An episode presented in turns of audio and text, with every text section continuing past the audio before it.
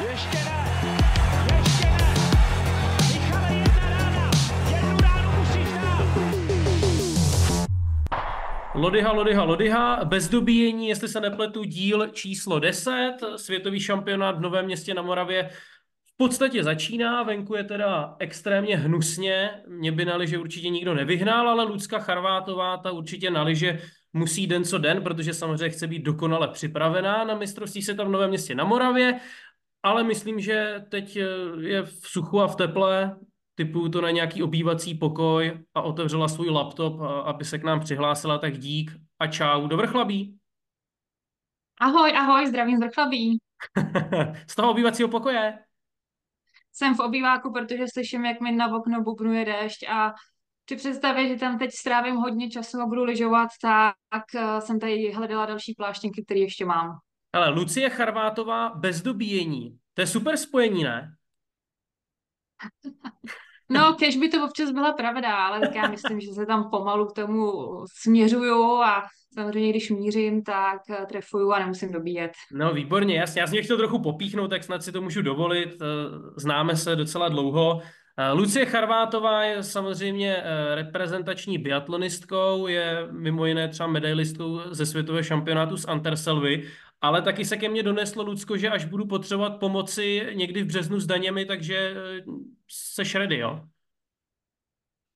No měla bych být, protože jsem na to samozřejmě poctivě studovala, ale to, co se člověk učí ve škole, tak ta praxe je samozřejmě jiná, ale Myslím na svoji budoucnost a myslím si, že bych se měla uchýlit k nějakému finančnímu směru nebo účetnictvím, auditu, kontrolingu nebo čemukoliv, takže do mhm. budoucna si myslím, že kdo bude chtít podávat daňový přiznání, tak že může zavolat.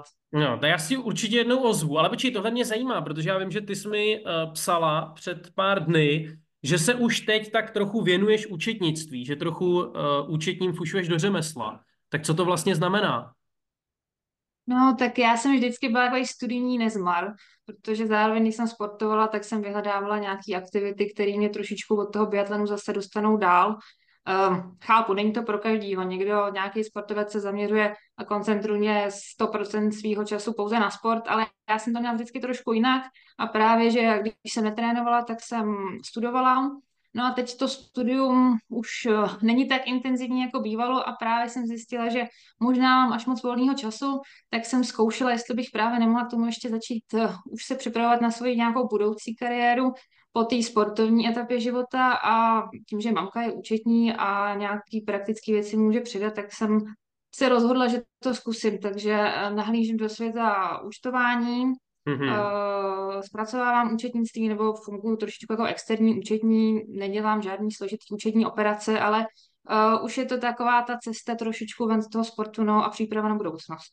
To jsi první vrcholový sportovec, podle mě, který se ještě věnuje účetnictví. Neznám teda nikoho takového.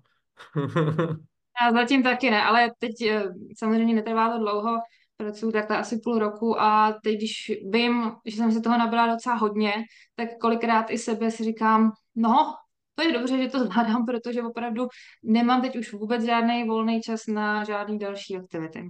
A ty jsi říkala, že jsi studijní nezmár, ale podle mě, jo, zrovna k tomu účetnictví, že to, to je něco, co já bych v životě nemohl dělat, tak eh, k tomu musíš mít, řekněme, třeba smysl pro, pro pořádek, co? Tak to by pasuje? Uh, Jo, já si myslím, že nejsem žádný velký bordelář. Jsem takový, řekněme, no ve škole jsem vždycky byla trochu víc šperet, takový preciznější člověk, který má rád úhlednost a pořádek, takže já myslím, že tyhle ty účetní věci, to, že ti musí eh, čísla sedět na každém řádku, samozřejmě nemůže dělat chyby, tak to ke mně jde třeba víc než nějakému marketingu, protože třeba marketing, dynamický prostředí musí být lídrem na trhu. Když bych sebe představila si, jak já budu někde v budoucnu dělat marketing, tak už teď jsem z toho otrávená, protože vím, že tohle absolutně není žádná pozice pro mě. Jsme začali ryze biatlonově, no. Ale tak hele, on i biatlon je vlastně uh, sportem uh, plným čísel. No, tak třeba to jde nějak dohromady. No, ale do pěti, do pěti musíš počítat. No, do pěti, to je pravda vlastně, no. To je fakt. Do pěti a pak už eh, ta další čísla tě vlastně v závodě jako takové moc nemusí zajímat. No. Eh, tak pojďme k tomu biatlonu, protože eh, ty seš teda teď doma. Předpokládám, že se asi v nejbližších hodinách budeš přesouvat do Nového města na Moravě. Já jenom připomenu, že my spolu mluvíme v neděli večer. To znamená, že teď, když spolu mluvíme, tak platí to, že mistrovství světa začne za nějaké čtyři dny, za tři dny, za tři dny, snad to říkám Ve středu, správně. ve středu začíná. No. A ty jsi prodloužila uh, pobyt v Anterselvě. Proč? Zatímco všichni ostatní zpracali domů po, po dost dlouhé době a po, po dlouhé přípravě, tak uh, tebe si tam to Tyrolsko ještě nějak podrželo? Tak mně někdy přijde, že Anterselva je místo mě zaslíbené a někdy se tam cítím víc než eh, doma, nebo ne, spíš jako, že je to můj druhý domov. Já to prostě tam strašně ráda a když právě se podívám, jaký počasí bývá často tady u nás přes tu zimu, že ten sníh je, je to s ním vachrlatý a není to jistota nějakých dobrýho lyžování, tak já v Anterselvě jsem zůstala jednak z toho, abych si mohla ještě pěkně zaližovat a za, většinou všichni spíchají domů za rodinou, tak tentokrát do Anterselvy přijeli moje rodiče, takže já jsem až tak domů spěchat nemusela. My jsme mm-hmm. se tam užili ještě jeden pěkný týden navíc a já si myslím, že jsem přidala spoustu tréninkových hodin, kterými doufám pomůžou na mistrovství světa k nějaký pěkný formě.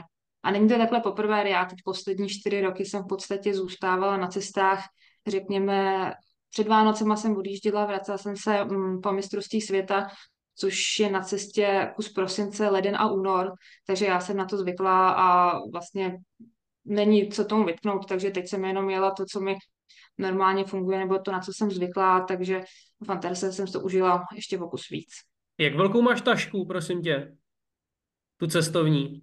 Tu nej, No, můžeme se zeptat všech kluků v našem týmu, protože uh, samozřejmě všichni řeknou, že to je ta nejtěžší a když si člověk představí pod tím, že je něco hodně těžkého, třeba cement, uh, pardon, pytel cementu, tak moje taška je ještě dvojnásobně těžší a to vozím dvoj, dvě tašky. Takže... Charvátové nikdo opravdu... tašky nechce tahat. Ne, nechce. Je, je to můj život zbalený v tašce na kolečkách a ten takhle vláčím sebou a já ani snad nechci, aby mi někdo s tím pomáhal, protože to samozřejmě uvědomuji, že těch věcí mám hodně a že ty tašky jsou hodně těžký, ale s tím se nedá nic dělat. No. Zaplať pán, že cestujeme tady víceméně po Evropě a že to vždycky odvezem. Trošku mě děsí cesta do Ameriky, kde se zbalíme do 23 kilo a i já, když vozím 100 kilo, tak to musím zvládnout do těch 23, takže to bude taková challenge. Ale teď mě tak napadá, že to vlastně vy si to tam asi musíte tu a tam na těch dlouhých soustředěních nějak přeprat, ne? To prádlo, protože kdybych si, to, já bych vlastně asi ani neměl třeba tolik ponožek na to, abych si je mohl zbalit na, já nevím, tyjo, na, na 25 dní nebo na, na 21. No, tak uh, ruční pračka v umyvadle, no, ta funguje většinou tak jednou týdně po nějakých závodech, když už se cítíš. a nebo pak, když, když je jsme na nějakých jsme na apartmánech, tak naštěstí teď už je běžný, že ty pračky bývají, takže uh, základ je vozit sebou minimálně prací prášek a vždycky to pomůže, no. Ty jsi zmiňovala, že zatímco všichni spěchali z Anterselvy za rodinami, tak v tvém případě rodina přijela za tebou do Anterselvy. Jak to tak vypadá, když se Charvátovi sejdou takhle na severu Itálie na pár dní? Je to, eh, každý den je nová výzva, v podstatě v tom, kdo ujede víc kilometrů. Jo, takhle, já myslím, uh, že, že každý den je novou výzvou jako vydržet společně. To ne, to je prostě Máte takovou Itálii, rodiče. víš, doma třeba. Itálii, vůbec ne, vůbec. My máme krásný pohodový okamžik, i odpoledne po tom tréninku ten svařák přijde vhod. Aha, aha, uh, ne, je okay. to super, když rodiče přijedou, vždycky mě samozřejmě celý život eh, vedli ke sportu, takže i oni si umějí užít ty, ty spolikaný kilometry na sněhu a uh, já myslím, že jim to jde. Teďka se kolikrát postaví z dalekohled a už jsme takhle sladěný, takže nám to funguje a Uh, někdy si připadám, že vlastně jsem zpátky zase dítětem, že je to krásný, když se o mě ty rodiče ještě můžou postarat. Táta uh, má nějaké biatlonové zkušenosti? Nebo se to naučila ty, že se může postavit za dalekohled? Uh, samozřejmě nechci schazovat práci žádných trenérů. Uh, s biatlonem zkušenosti nemám, mě stačí jenom, když mi na tabulce ukáže skoro dalekohled, kam jsem střílela a já už tu situaci vyhodnotím sama, takže uh, ne, nedělá žádnou profes, nebo jakoby žádnou náročnou práci, nebo není to samozřejmě 100% trenér. A mě taky zaujalo, a ta, já to vím, ale řekni to tady, prosím tě, to, že ty si vlastně z Anterselvy záměrně odjížděla ve čtvrtek. Tak odjížděla jsem v pátek. Je to, pátek. je to kvůli tomu, že samozřejmě existuje spousta výzkumů a spoustu vědátorů se věnuje tomu, jak trénovat na morský výšce. A všeobecně známý, že když se do nadmorské výšky přijíždí, tak eh, ta aklimatizace trvá nějaký čas. Pro ty, co tu aklimatizaci eh, snášejí hůř, tak většinou čtvrtý den mají krizi a trvá až do nějakého sedmého dne. Jenže to se řeší ten vstup do té nadmořské výšky, ale to samé v podstatě se musí ře, eh, řešit, i když člověk eh, jede zpátky do nížiny, hmm. aby ta aklimatizace nebo reaklimatizace proběhla v pořádku. A už jsem zkušený závodník a nějakou praxi už jsem v životě pozbírala a samozřejmě je to podložený i těma výzkumama, tím, že ten výzkum na mě většinou funguje přesně na ty dny, tak eh, nějak doložení, že sedmý den po sestupu z vysoké nadmorské výšky by ta forma toho závodníka měla být na co nejlepší úrovni, takže já teď pevně doufám, že to bude i letos fungovat, že to na mě bude fungovat a že opravdu příští pátek ve sprintu uh, mi to pojede. Takže ty jsi to ladila prostě tak, aby ten návrat domů vyšel skutečně na těch sedm dní před, před sprintem, tak. Mělo by to tak být, necháme se překvapit, jak to vlastně dopadne. Jak vysoko je Anterselva vlastně? Nějakých 1650 metrů nad mořem. A ty to tam pocítíš na trati jako významně? Protože takhle, když to slyším, tak já se zase neřeknu, že je to tak šíleně vysoko. Ale jde mi o to, jestli ty to tam prostě pocítíš eh, v závodě, v těžším tréninku a tak. No já třeba, když se podívám zpátky do historie své, tak na místečkách, které jsou tisíc metrů nad mořem, tak je to v pohodě. Ale když už jsme závodili na Pradědu, hmm. který je nějakých 1300 padem, 1400 možná, tak tam já už jsem funila jak pes, který nemůže protože opravdu já jsem na tu nomorskou výšku velmi citlivá. Já mám strašně málo červených krvinek, já jsem v podstatě na spodní hranici průměru běžné populace, což pro toho sportovce není úplně optimální. Počkej, to zní, že by si to tam měla protrpět, tu Antarselvu, těch 20 dní. No, já právě, ale jakmile se aklimatizuju, tak už to zvládám nejít. A paradoxní na tom je, že ta Antarselva pro mě není tak, eh, ty tratě tam nejsou tak těžký. Ten profil uh, tratí je, takže já na ten kyslíkový dluh přejedu ty kopce, protože nejsou ani těžký, ani dlouhý a zvládám to. Ale když to srovnám třeba s olympiádou, která byla v Číně, bylo to podobně vysoko, tak tam jsem to už neudechla. Takže já opravdu nejsem milovník nadmorské výšky, protože já to nezvládám dobře. Hmm. Ale snažím se samozřejmě pracovat na tom, abych z toho vytěžila to maximum. A proč teda všichni tu Antarselvu tak milují, když, když tam každý tak funí? Že tam svítí sluníčko je tam modrý nebe, dobře tam vařej mm-hmm. a vlastně 300 slunných dní za rok, to, to není jak tady, no. A na, na tebe to úplně vážně má vliv? To slunce? Myslím. Že na tebe to fakt má vliv, to slunce? Že prostě vždycky budeš preferovat uh, Anterselvu spíš než, nevím, Estersund? Mám vždycky lepší náladu, když vidím uh, sníh, kde je krásně říznutá stopa, můžu namazat modrý extráč a jít se sklouznout a ještě svítí sluníčko, tak to jsou opravdu podmínky, které miluju a to pak eh, se v podstatě nepoznávám a můžu lyžovat celý den a chci obět celou, celý Tyrolsko na lyžích. Co jsi dělala takhle třeba po večerech s rodičema? Že to zase byl ten režim trochu jiný než s tím týmem, když tam jsi s ostatními? No, tak jak jsme na začátku zmiňovali, no, tak pracovala jsem. Jo, ty jsi pracovala, jo, vlastně, no jo. Hmm. Studijní nezmar vlastně, no tak ty, ty neumíš dát prostě nohy uh, nahoru, lehnout na gauč a, a na něco koukat. No jo, protože než jsme no. začali tady natáčet, tak jsi mi říkala, že chceš stihnout uh, nějaký seriál nebo film. No, tak to je po dlouhý době, že na něco budu mít čas je neděle, že jo, ale ono teď opravdu je strašně znáte si pracovní den nebo víkend. No, já většinou, jakoby, já, jakmile si lehnu do postele, tak se mi chce spát, takže to moc, jakoby, neprovozuju. Já jsem takový, já vždycky, když s někým bydlím na soustředí, jak říkám, jdu do kanclu. To znamená to, že si jdu sednout ke stolu, zapnu si počítač a něco tam ladím, no.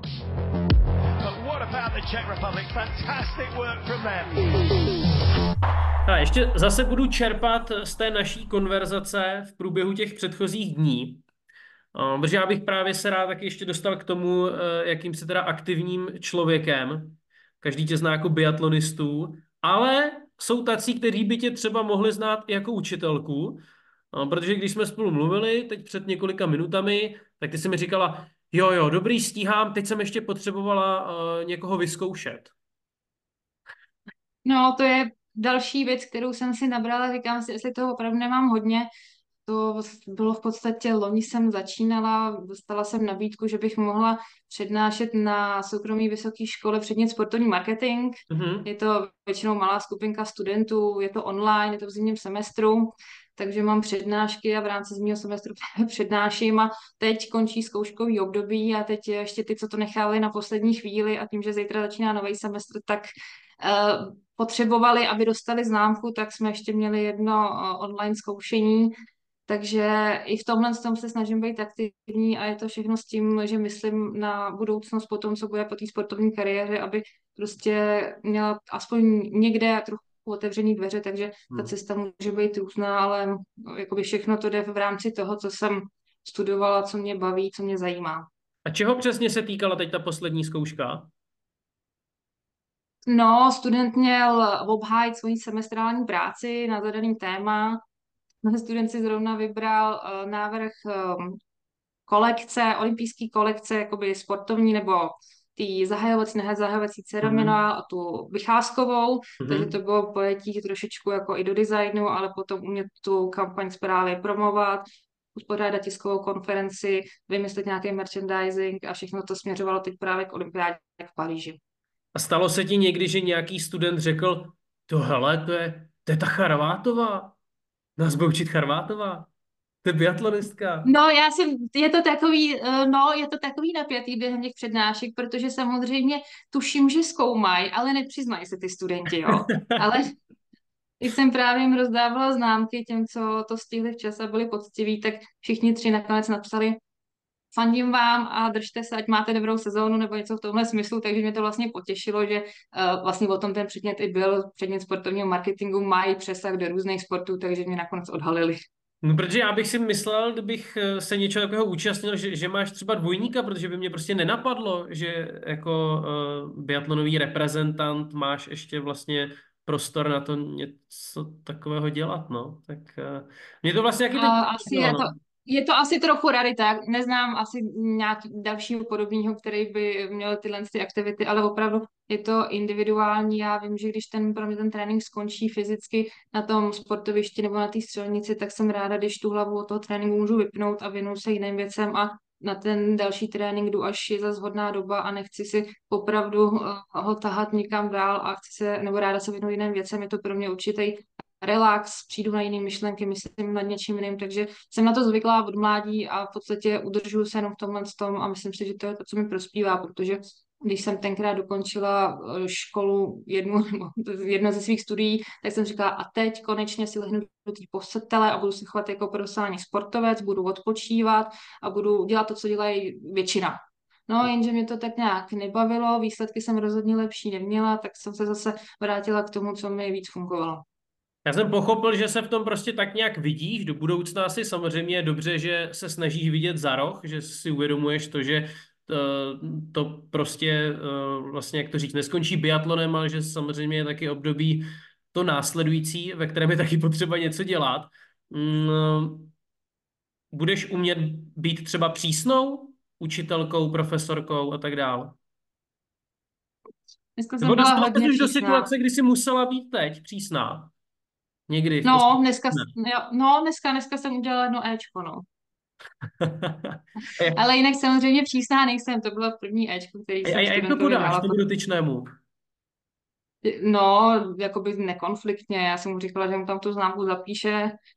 Ona mu nějaká známka stačila, ale já nejsem typ, který by šel do konfliktu nebo se s někým hádal. Já jsem takový trošičku stráč a nemám ráda, když uh, jsou nějaký konflikty, není mi to příjemný po těle. A teď um, pojďme, jak si porovnat takové dvě role. Učitel je vlastně jedno, uh, jaký učitel na jaké škole, tak učitel a biatlonový trenér je něco, co musí mít uh, takový biatlonový trenér a učitel a je to něco, co ty dvě profese spojuje? Jo, tak víceméně je to hodně podobný, protože je to o tom předat dobré zkušenosti ze své praxe a umět komunikovat. Hmm. Je to vždycky o dobrý eh, domluvě a hlavně i o tom umět nějak porozumět a vyslyšet toho druhého, protože samozřejmě dnešní školství už taky razí jinou metodu, ještě než třeba my jsme chodili do školy, že je to spíš o té komunikaci, o umění vyhledávání informací a o nějaký diskuzi, takže to si myslím, že i v tom sportu eh, jako je dobrý, když eh, umí ty trenéři zařadit a aplikovat. Tak pojďme teď si tady tak nějak poskládat úplně dokonalého, ideálního biatlonového trenéra. Tak mu, musí umět komunikovat. Jenomže víš co, zase na to ti potom uh, každý řekne něco jiného, sto lidí sto chutí, jeden závodník chce, aby se jako trenérka komunikovala tak a ten druhý si to zase představuje třeba úplně jinak, víš? Tak, ale dobře, komunikace, základ, co tam máme dál? No, ale tohle je těžký se skládat. Já jsem za život poznala spoustu trenérů a Aha. samozřejmě nejvíc, nejdál to vždycky dotáhli ty, co byli nejvíc přísní, jo. Aha. A já nemůžu dopustit na pana Aleše Suka, na naši trenérskou legendu tady To z je Vrchlabí. legenda z Vrchlabí, no jasně. No a to byl neskutečně přísný člověk eh, s hromadou zkušeností, dál se vzdělával a ten mi v podstatě předal základ do mého sportovního života a já do, do dneška z toho všeho, co jsme trénovali v podstatě na základní škole, tak já z toho těžím. Hmm. No, pan Suk, eh, ten zažil, poznal celou řadu nakonec úspěšných sportovců, to znamená, že asi i on se jistým způsobem podílel na růstu těch sportovců. Teď jsem si vzpomněl na toho našeho Michala Krčmáře, já jsem ho ani v úvodu vlastně neomluvil. On se doteď účastnil každého dílu, každé epizody, já jsem zapomněl připomenout to, že tady dneska není. No a to jste asi postřehli. Hele, eh, co vy tam jíte ale v tom vrchlabí?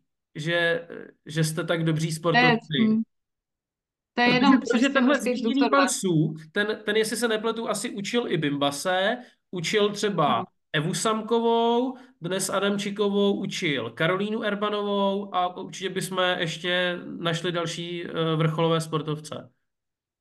Mimo to, že pan Suk učil tělocvik, tak nás taky učil, uh, měli jsme s ním výtvarku. A Výtvarku, ne no. všichni, odcha- ne všichni odcházeli s jedničkou na vysvědčení. No ale Kája, Kája Erbanová, Eva Samková, tak opravdu to jsou tak krásné vzpomínky na to dětství, které já jsem tady na základce ve Vrchlabí prožila, protože my spolu jsme chodili do jedné třídy a v podstatě až na Gimpl, takže i Sukrát nás prezentuje v tom smyslu, že jsme byli velmi talentovaná třída, kde opravdu se sešlo spoustu dobrých sportovců, kteří u toho sportu dlouho vydrželi. A ty si Bimba pamatuješ z nějakých dětských let? Že on je o dva roky starší? No, já si pamatuju, já jsem šla do páté třídy mm, na sportovku, on už chodil do sedmý Mhm. a on byl miláček, eh, úplně šech a všechny holky po něm letěly. Takže to jako o něj byla velká hrvačka, no. A on samozřejmě zase koukal po starších a pamatuju si, když se s jednou slečnou scházelo učebny chemie. A jo, fakt jo. No, Hmm. ale to nevím, jestli si na něj mohla prásknout. No jasně, jasně, on si to poslechne určitě moc rád. Bimbo Miláč. Ale občas si na to vzpomínáme a smějeme se tomu oba, no. A on uh, byl trošku menší a ty holky v té deváté třídě už byly trošku větší, takže tam ještě ten rozdíl toho schodu před tou učebnou chemie, tak ten se tam hodil, no. Když Jo, a ty, ty jsi prostě neměla šanci jako páťačka teda. Jestli to chápu Ne, to správně. já jsem neměla. Ne, ne, to vůbec, to prostě tam, to už bylo daný dávno dopředu. A třeba s tou Evou uh, nebo Karolínou se tu a tam potkáte? No, málo často. Většinou na jaře, když ve Vrchlabí tady máme vyhlášení nejúspěšnějšího sportovce města Vrchlabí, tak to je taková naše oblíbená sešlost právě, že se tam je s nějakými trenéry potkáme nebo bývalými sportovci taky ze základky, ale málo se s holkama vidíme, jednou za čas se nám to povede, ale samozřejmě i tím, že všechny holky jsou stále ve sportu aktivní. A naštěstí teda děláme zimní sporty, tak většinou na jaře, duben, květen eh, se snažíme se eh, potkat nebo si aspoň napsat, ale já si myslím, že minimálně na dálku já fandím oběma, věřím, že i oni mě ve sportu fandějí a dále se podporujeme, takže uh, vlastně to je super tohle. A byla jsi v roce 2020 nejúspěšnější sportovkyní Vrchlabí? Nebo za rok 2020? Asi jo, asi se mě tentokrát trůfla. Já nevím, já zase takový ty svoje ne- nesleduju úplně ty, nebo samozřejmě úspěchů jsem nějakých dosáhla, ale že bych si to vypisovala do seznamu, tak to ne, ale tak to byla moje nejúspěšnější sezóna a v tu dobu uh, nebyla olymp, nebo no, asi byla. Hele, ty, ty máš ve Vrchlabí byt, teda, že se ráda hlásíš k tomuhle městu. Uh, já jsem vlastně měl i, i tu čest s tím bytem, vybavu si, že jsem s tebou tehdy dělal nějaký rozhovor uh, v bytě, Mhm. který byl ještě takový rozestavěný. tak to už asi se předpokládám povedlo všechno dotáhnout. Já samozřejmě Vrchlabí trochu znám, ale představ si, že jsem tam nikdy nebyl a že si teď tak pohrávám s myšlenkou, že bych se rád třeba vydal do Vrchlabí. Na co bys mě tam nalákala? Zkus to nějak originálně. Neříkej jenom, no tady je hezky. No, tady je hezky, tady je hezky. No třeba já v létě jsem si teď dala komentovanou prohlídku po historii Vrchlabí, takže Aha. projít tady ty monumenty, co jsou kolem náměstí, kostel, klášter, zámek, jsou nádherný místa, ale to je pro opravdu turisty. Ale pro ty, co přijedou za sportem, tak já doporučuji náš běžecký areál ve Vejsplachách, hlavně v zimě, Hmm. kde se zasněžuje a kde opravdu to je vyhlášený místo eh, široko daleko, protože v dnešních chabých zimách si málo kde, kde člověk může vlastně zaližovat tak, aby to měl pěkně upravený, takže sem fakt dojíždějí lidi z širokého okolí a i ty, co jedou tady od Prahy ke Špindlu, tak eh, ten areál je večer osvícený, takže možnost eh, je v podstatě kdykoliv přijít si zaližovat a myslím si, že to shledává úspěchu i vlastně vidí to, že jo, městská rada nebo jakoby starosta to velmi podporuje, nebo Vrchlabí celkově podporuje sport, protože může stavět na těch eh, výsledcích, který ty sportovci tady mají, takže já bych řekla, že Vrchlabí je velmi sportovní, teď tady nedávno otevřeli bazén, takže město Vrchlabí dělá všechno pro to, aby ten sport se tady dál rozvíjel, aby ty mladí talenti tady měli, aby to byla ta líheň a opravdu jsme mohli očekávat i v budoucnu nějaký další uh, medaile z velkých akcích. Česká štafeta střílí o titul mistra světa. Říká Lucie Charvátová, která na očích nemá brýle, to má jaký oslý můstek, jak úplně jinému tématu, protože to s tebou určitě chci probrat. A to téma se jmenuje biatlon a zrak. Ty na sobě nemáš brýle nebo nemáš na očích brýle, ale kdybys nepodstoupila operaci nebo neměla kontaktní čočky, tak by si asi měla. A on takový biatlonista se to hodí, když vidí. Uh, No, tak jak, jasně, no. No, tak jak ty to máš s tím zrakem? Jako po mně si spousta lidí myslí, že nemůžu vidět, když nic netrefím, že jo. Ale když se od tohohle z toho odpustíme, tak eh, se snažím vidět, ale jak jsi říkal, byla jsem na operaci, ale to už je nějakých možná 8 let a v té Hmm. době mi nikdo neřekl, že se to zase bude zhoršovat. Takže aktuálně je ta situace taková, že mám té operace lehký šrámy eh, v oku, Aha. takže teď je strašně komplikovaný pro mě nosit jakýkoliv čočky. Takže opravdu teď nejsem daleko od toho, když říkám, že jsem skoro slepá. Ne, eh, je to strašně těžký, samozřejmě zrak se dá nějak cvičit, je spousta biatlonistů, který nosí čočky, já jsem letos zimě taky párkrát měla, ale opravdu mě v tom boku strašně tlačí, takže s tím docela bojuju a myslím si, že těch řešení v podstatě moc není, no. No a mě zajímá, jak se to, no jasně, jak se to projevuje na střenici, no tak prostě člověk hůř vidí, to jsem si teď odpověděl sám na, na hloupou otázku, hloupá odpověď. Ale to znamená, že ty se třeba dostávala do situací, kdy si opravdu viděla třeba lehce rozmazaně terč? Nejhorší jsou jakoby rychlé změny a špatné světelné podmínky. Ono samozřejmě, když svítí sluníčko, tak skrz ten dioptr, to připomínám, ten dioptr nepřibližuje, jak se taky spousta lidí myslí. To není žádný dalekohled na té flintě, jo? To je prostě jenom skrz to se kouká a i tam ta světelná podmínka jakoby se trošičku zhoršuje, ale když svítí sluníčko, je to v pohodě, ale potom přijde takový ten okamžik, kdy uh, to přechází samozřejmě k večeru, je trošku šedivo, šero, Kolikrát ty střelnice teda svítí, ale třeba to není dostatečný, takže nejhorší to je právě při zhoršených světelných podmínkách, že ten terč jakoby začne trošičku splývat, až se rozmazávat, nebo co můžu mluvit za sebe, jaký já s tím mám zkušenosti. A pak samozřejmě to taky každý asi ví, když je změna a jede se nalíží třeba světlo stín, tak tam ta orientace je trošičku obtížná, ale samozřejmě, jakoby, když člověk má nějaký ty dioptrie na dálku, tak ten terč se mu rozmazává. Nedej bože, když ještě někdo má astigmatismus, tak se mu celý v podstatě jakoby uh, šikmo, že jo, rozostřuje, takže těch projevů toho, těho nejasného zraku je spousty, ale opravdu těma čočkama to řeší spoustu sportovců, že to člověk ani kolikrát nezaznamená. Problém je potom třeba někdy ve vysokých mrazech, že člověk může mít pocit, no, že ta no, čočka no, to no, může no, to, to chci zamrzat. Ty jsi No. zmínila astigmatismus. Já mám úplně šílený astigmatismus. Já jsem úplně slepý a jsem vlastně, dostávám se často do situací, že mě někdo zdraví z druhé strany ulice a já vůbec nevím, kdo to je, nebo když přijdu do restaurace a nemám čočky, tak nemám šanci poznat lidi, které mám kolem sebe. A uh, biatlonistou bych asi nebyl úplně úspěšný, protože právě dost mizerně vidím, ale samozřejmě mám zkušenosti s čočkami a stalo se mi třeba to, že na fotbale při zápase jsem tu čočku ztratil. A bylo všechno špatně. A to teoreticky to biatlonistu může taky potkat. Já vím, že jasně, kolikrát no, za život ti vypadne čočka, ale, ale můžeš si s ní nějak pohnout, a tak. Máš s no. něčím takovým zkušenost? Nebo znáš někoho? Ne, naštěstí jako tohle musím zaklepat, ani o nikom nevím, že by se někomu až tak špatného něco přihodilo. Já samozřejmě teda letos na začátku sezóny jsem měla s těma sočkama, tak jsem měla pocit, že mi to jako vložně nebo ta čučka, která že jo, jako je na vodní bázi a byl takový mráz, že mi to zamrzlo, takže se to v podstatě rozmazalo, ale nemám s tím žádnou špatnou zkušenost. Určitě to může fungovat, nebo mělo by, ale ono paradoxně potom, nechci to tady nějak zlehčovat celý, ale uh, ta střelba je nakonec pořád stejná, takže děláš to i tak po, po jako máš k tomu grip, že jo, a děláš to každý trénink, každý závod pořád stejně, takže kolikrát trénuješ střelbu se zavřenýma očima a nakonec se diví, že jsi to všechno trefil, protože je to automatický, takže jestli to máš trošičku rozmazaný, a to si myslím, že nejsem na světě sama, kdo to má trošičku rozmazaný, tak uh, i tak se dá něco trefit. A musí biatlonista, i, i úplně zdravý biatlonista se super zrakem pravidelně absolvovat nějaké prohlídky? Nebo kontroly teda?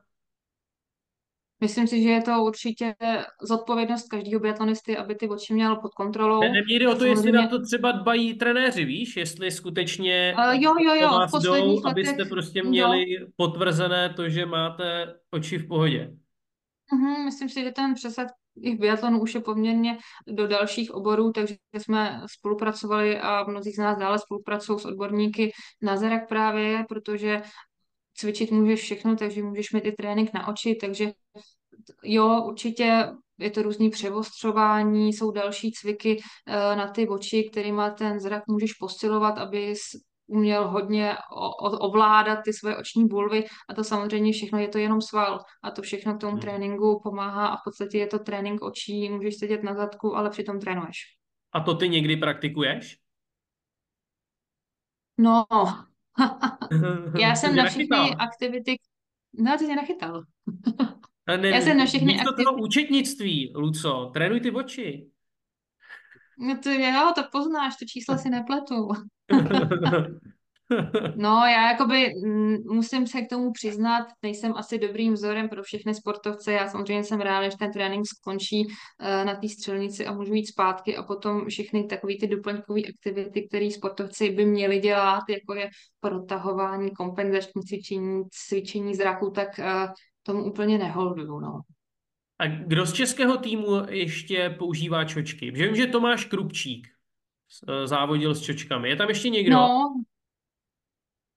uh, já myslím, že Jessica a Makula. Makula? Ale... Fakt? No a teď to bude, ale teď to... Nevíš, pro, víš, proč se divím? Protože no. mně přijde, že za ty poslední dva, tři roky už, už se o Makule řeklo a napsalo úplně všechno. Víš, tak jenom mě no, a to je přes... že to vlastně ještě nevím tohle. No a že si na to ještě nikdo neptal. Ježiši, to mě poděkuje. no tak já myslím, že to není zase tak uh, obrovské zjištění. No. je tady taková jako blbá souvislost a blbý vtipy na to, že když samozřejmě biatlonista blbě vidí, tak pak mu přišou to, že se netrefí, což s tím absolutně nesouvisí, že to je jenom takový jako ne, absolutně nemístný vtípek, ale uh, babička se mě vždycky ptá, a Lucinko, vidíš dobře? Tak proč jsi netrefila? No, tak díky. A napsal ti to někdy nějaký fanoušek?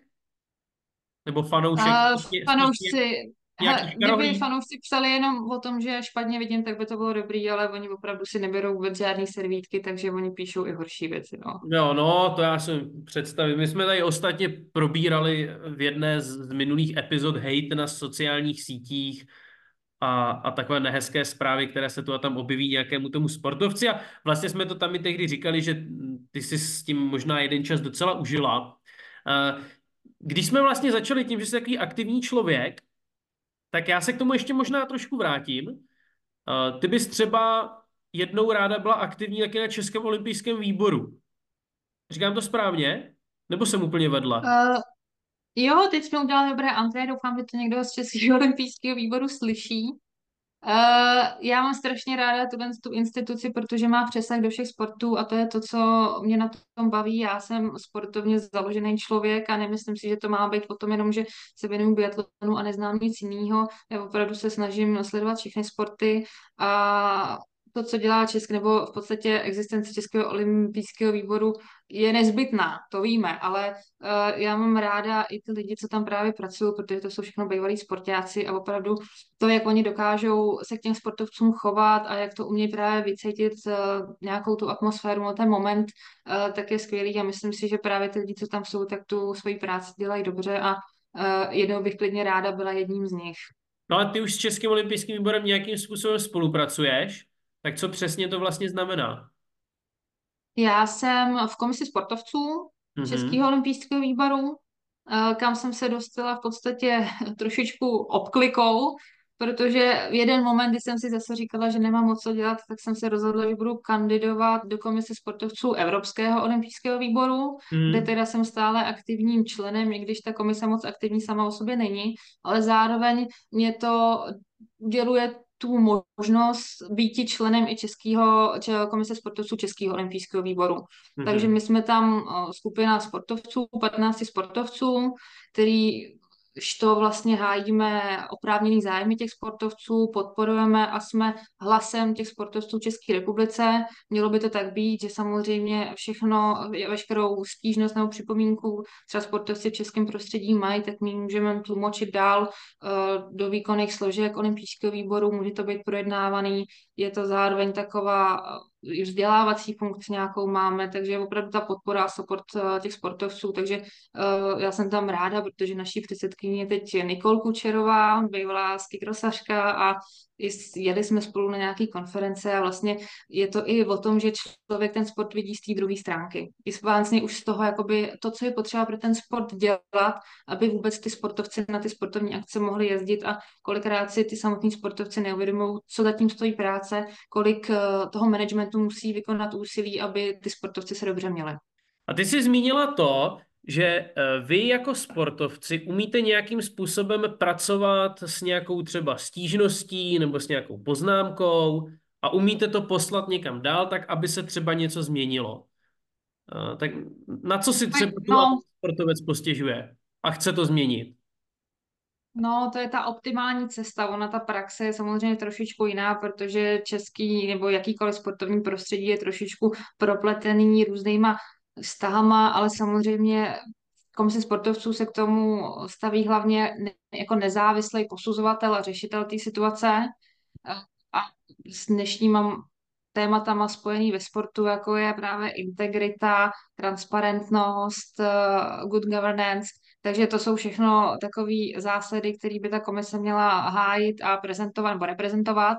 Hmm. A tudíž samozřejmě, když je problém uh, i na poli nějakých jakoby nerovnoprávnosti, nebo řekněme, jeden sportovec se cítí být utlačován, že nějaký trenér si na něj došlápne, nebo tyhle ty, jako i ty psychicky, psychický projevy v tom sportu, které jsou negativní, tak samozřejmě ta nezávislost tady té komise sportovců by v tom měla pomoct a měla by to nějak nezávisle řešit. Uh, jestli se nepletu, tak to by vlastně dvě olympiády o vlásek unikly. Říkám to správně?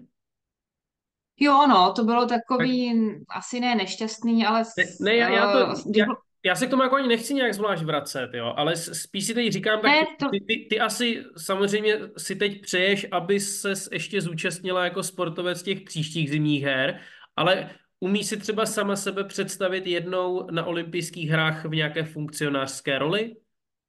Třeba jako člen vedení Českého olympijského výboru?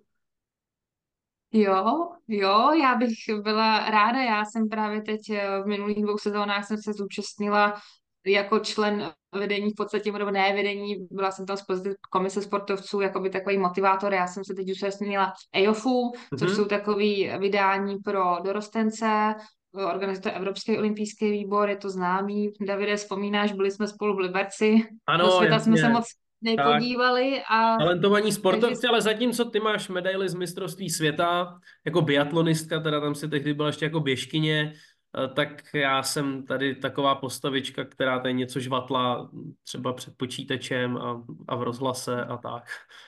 Ne, ne, ne, ale chtěla jsem spíš říct, že právě na těch EFách jsem teď byla právě s Českým olympijským výborem, s Martinem doktorem, a takže jsem mohla už nakouknout i to, jak tam tyto dospěláci, jak to dělají a vlastně jak pracují přímo na těch vrcholných akcí a samozřejmě být členem toho organizačního té výpravy na velkých olympijských hrách, tak to bych si taky moc přála, no.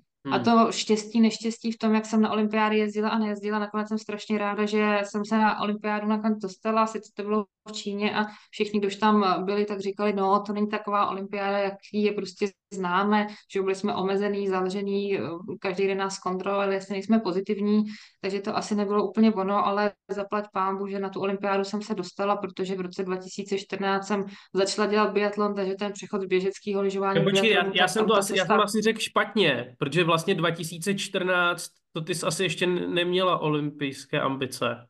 Nebo jo, už tehdy? No bylo to takový, jelo na olympiádu, jelo tenkrát myslím šest holek a já jsem jezdila na Ibáči tu sezónu, byla to moje první sezóna v biatlonu a jako zase tak tragická jsem nebyla, jo, byla jsem dejme Jo, tomu jo, ta jo. sedmá, no, ale na olympiádu jsem nejela a nikdo v to asi moc nedoufal, že by to mělo dopadnout ten rok.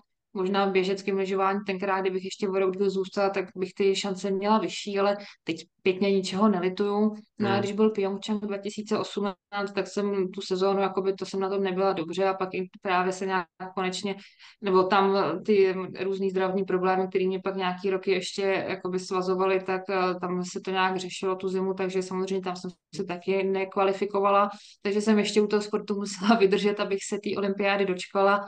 Mám splněno a já si myslím si, že opravdu sportovec o tom může snít a že by to měl být splněný sen toho sportovce zúčastnit se olympiády.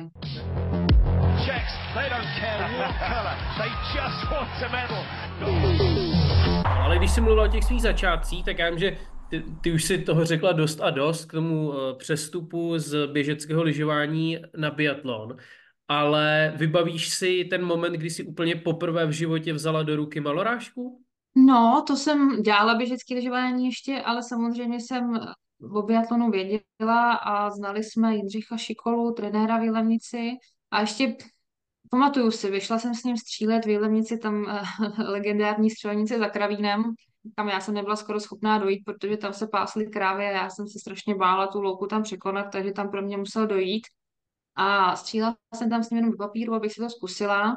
A koukal na to, říkal, jo, jo, to je dobrý, to by jednou mohlo jít, nějaký talent v tom určitě vidím, ale ještě chvilku počkej, ještě se věnuj běžeckým lyžování a už uznáš, že to nepůjde, tak mi zavolej. Takže ještě možná nějaký dva, tři roky další jsem dělala běžecký lyžování a potom, když přišel ten správný okamžik, tak jsem Jindřichovi zavolala a právě když jsem dokončovala že juniorskou kategorii v běžeckém lyžování, tak jsem udělala ten svůj přestup. Eh, Co ta legendární střelnice za Kravínem? To už není, protože v Jelenici máme krásný novej, teď už ne tak novej, ale samozřejmě areál Hrabenka s kolečkovou dráhou a střelnicí, kde trávím v podstatě půlku léta. Jo, a dřív jsi chodila jsem- střílet za Kravín. Kam jdeš? No jdu za Kravín, tam jdu na trénink. No, tam chodil každý jelemnický biatlonista, to by se mohl zeptat Jardy Soukupa, Verči Vítkový, jaký to bylo za Kravínem. Jo. Tam bylo pár plechových trčů na provázek a tomu nic, no. No, tak to jsou ty začátky, no. Eh, Ale ty uh, nejseš jedinou biatlonistkou, která se k tomu odhodlala, uh, že jo, Denis Hermanová, uh, jak se jmenuje Lampičová, A- Anna, Anna, Ma- Anna, Anna Mariana, no. Anna Anna Mariana. Mariana Lampič. ta, ta docela jede na Slovensku ne, ale na lidí. No, jo, no, ale je to, zatím ještě se nikomu ne, asi nepovedlo udržet tak vysokou běžeckou výkonnost toho běžeckého lyžování, protože myslím si, že i ta lampič se pomalu zpomaluje. A Herman taky pak se zpomalovala, samozřejmě ta jejich dominance na lyžích, obzvlášť lampičový, je teď abnormální a nestačí žádná biatlonistka. Hmm. Ale naučit se střílet prostě není otázka eh, o pár měsíců a hlavně, když si člověk začne myslet, že mu to začí, že se začíná trefovat, tak nakonec se zase ještě trošičku propadne níž, protože zatím nad tím začne přemýšlet, co by ještě zlepšil a jakmile o té střelbě člověk moc přemýšlí, tak se začíná cyklit a ten růst není přímý, ale samozřejmě je v nějaký sinusoidě. No. A mluv, mluvila jsi o tom někdy s tou Lampičovou? Já nevím, jak se znáte. Ne, neznám, já si z běžeckého lyžování nepamatuju, spíš ji znám samozřejmě z televize, s někým jsem se o tom nikdy nebavila. Vím, že právě ještě na Slovensku tenkrát přestupovala nějak podobný rok se mnou Aňa Eržen, ale ta už i skončila, takže já ještě držím, já jsem docela velký držák, ale s někým víc jsem to nikdy neprobírala. A jak dlouho ještě budeš držet? Uh, to je těžká otázka, tak uh, teď to samozřejmě každý ví. Já jsem tam nejstarší z těch holek, že já jsem už No. taková, nevím, no, ale je to, děláme dobrý sport, on je strašně šetrný k našim eh, kloubům, svalům, takže Mhm. já si myslím že pro ten sport je důležitý hlavně to zdraví a to musím zaklepat, tak to mi zatím drží. I co se týče nějakých vyrost, tak eh, ty se mě většinou vyhejbají a nemám ani problémy právě, eh, že by mě bolely kolena, záda, cokoliv, přece jenom ta poloha při stojce není úplně pro tu páteř optimální, ale tohle všechno zatím se mi vyhýbá obloukem, takže eh, na lyžích stačím, tak Mhm. zatím eh, si nemyslím, že bych eh, ještě nemohla něčeho jako nedosáhnout. Jakože ješ- ještě můžu. A, a, a nakopla tě zase třeba tahle sezona, protože hele, na mě působí uh, tvoje kariéra tak, že, že jako to, to prostě nějak jde a potom je tam vždycky nějaký jako ústřel, jakože super výsledek najednou. A No to jsem já, já nejsem stabilní závodník, já v podstatě no. celou sezónu se klepu na to, aby se to jednou povedlo. no tak, hele, no, nové město, to je ideální příležitost, jo, na to bys to povedlo. já mám ráda nový město. Jo? Já, teď já tam závodím od svého mládí, když poprvé jsem tam startovala ještě na zlatý lyži a byl tam právě první závod, nultý ročník, hledá se nová Kateřina Neumannová. Mhm, Bylo mhm. tam vybraných asi 14 dětí, každý z jiného kraje, že jo, aby jsme tam mohli před uh, úvod toho jakoby světového poháru v běžeckém lyžováním závodit na těch závodních tratích. Takže já tam jezdím už strašných let. Od té doby Nový město jakoby poznamenalo velký změny. Samozřejmě to už není taková ta, nak- ta cílová rovinka, která byla vždycky strašně do kopce. Teď tam ty stavební úpravy probíhají neustále, takže ale je to pořád nový město a já tam závodím strašně ráda. Tak pojďme to zakončit právě tím novým městem, protože ty se tam teda teď chystáš na mistrovství světa. Já, jestli vám opravdu něco závidím, vám, českým biatlonistům, tak je to tam možnost zastřílet si před těma kolika 25 tisícovkama diváků a, a, a zažít, za, cože? Hodně. No hodně, no a zažít ten, Hodně zažít, zažít ten pocit, kdy vy trefíte terč a teď to zaburácí. To bych někdy strašně chtěl zažít, bohužel to nikdy nezažiju. Jaké to je?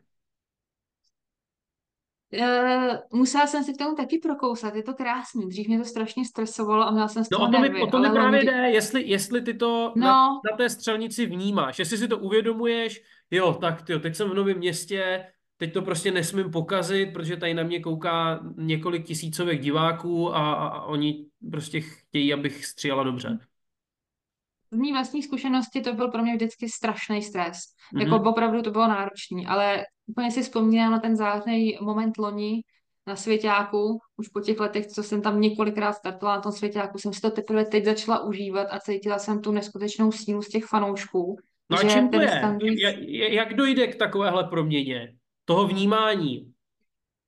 No to je právě těma zkušenostma, tak tím věkem. Jo, takže to je, jak se pořád ve sportu mluví o zkušenostech, tak, tak to je No, tohle. už, Jo. teď už opravdu můžu mluvit jakoby, jako zkušený sportovec, nebudem Mhm. říkat, že jsem stará, ale prostě sportovci jsou zkušený a opravdu až teď, když vím, že uh, už tak nějak nemám moc co ztratit a všichni fanoušci mě znají, nebo myslím si, že mě znají a že někteří mi samozřejmě fandí a někteří ne, ale já už si z toho jakoby těžkou hlavu nedělám a jsem, jako už teď dokážu vycítit to, nebo vzít si tu pozitivní energii z těch fanoušků a z těch diváků, protože vím, že oni tam právě mají radost z toho, když já se trefím a můžou si tam takhle krásně zaburácet. Takže to je ta síla, to je ta energie a myslím si, že to je potřeba z toho vzít jakoby dobře, pozitivně a umět to vytěžit, takže já se na to vlastně moc těším, protože já se k těm fanouškům vždycky snažím chovat milé a s- jakoby poslouchám je, když jedu po trati, tak se snažím usmát, zamávám, eh, snažím eh, s nima komunikovat a nějaký Aby, aby to teď někdo nepochopil špatně, jo. Mimo závod Lucka Charvátová mává na fanoušky, při závodě ne. Já si, ne, já si pamatuju na jednoho fanouška v Novém městě při závodě a od té doby se, se tomu vždycky strašně usměju, když zrovna v kolem toho místa projíždím. Tam běžel vedle trati jeden český fanoušek a fandil mi. Lucie jak čert, jeď jak čert. A teď já slyšela ten čert. A opravdu eh, vždycky si říkám, musím jít jak čert. No. Musíš jet Takže jak vlastně čert. Nějak jsem to přenesla i s holkami do týmu a místo toho, aby jsme na startu si říkali hodně štěstí nebo ať se daří, tak my vždycky si dáme pěstičko a říkáme čert. Jeď jak čert. tak jeď jak čert, Lucko, v Novém městě. Co by ti tam udělalo radost? Kdyby bylo pěkný počasí, Mhm, mhm. Kdyby No. nefoukalo, Jo, já vím, že je to taková ta, já vím, že to taková ta ohraná otázka, že jo, kterou vy posloucháte před každou akcí. S jakým výsledkem byste byla spokojená? Ale tak Lucie, s jakým výsledkem byste byla spokojená? Dobře, samozřejmě musí být hezké počasí. Koukal jsem na předpověď, no tak nebudu to radši dál komentovat. Hezké počasí minimálně v těch prvních dnech nebude, to, to ti rovnou můžu říct. Mhm, tak já bych si přála, aby byla aspoň uh, pěkná tvrdá trať, aby i navzdory Jo. těm nepěkným podmínkám, jakoby se mi tam pěkně lyžovalo. A když Mhm. se mi bude pěkně lyžovat, tak se budu dobře cítit. Myslím si, že potom pojedu rychle a když mám dobrou náladu, tak se většinou i líp trefuju a z toho pak může být nějaký pěkný výsledek, takže já bych si přála ten pěkný výsledek. No. A kolik známých tě prosilo o vstupenky? Moc ne. Moc ne? Ne? No, hele, to nemůžu ani říct, ale samozřejmě i ty diváci tam budou moknout. No, ale tak budeme v tom všichni společně. No, budete v tom všichni. A tak se to tam užijte. Ona na tam gauči, víš co, ten biatlon je taky dobrý. Já Je, už se na něj je. vlastně taky jednou těším. Ale to neříkej, to, takovouhle reklamu tomu šampionátu dělat nemůžeš. Ty musíš říct všichni do nového města, běžte tam, bude to super, bude to stát za to a já pojedu jako čert. Já pojedu jako čert a přijďte nám fandit, protože to opravdu bude velkolepý zážitek a co mezi závodníkama ve světovém poli stoprocentně vím, takže když přijedou do nového města, tak si z toho sednou na zadek, vždycky si to Mhm. fotí, dávají to na sociální sítě a neskutečně to prožívají a v podstatě sami nechápou, jak je možný, že tohle v novém městě máme a jaký skvělý fanoušky máme, takže já všechny srdečně zvu, přijďte nám fandit a my se budeme snažit zamakat, co nejvíc to půjde.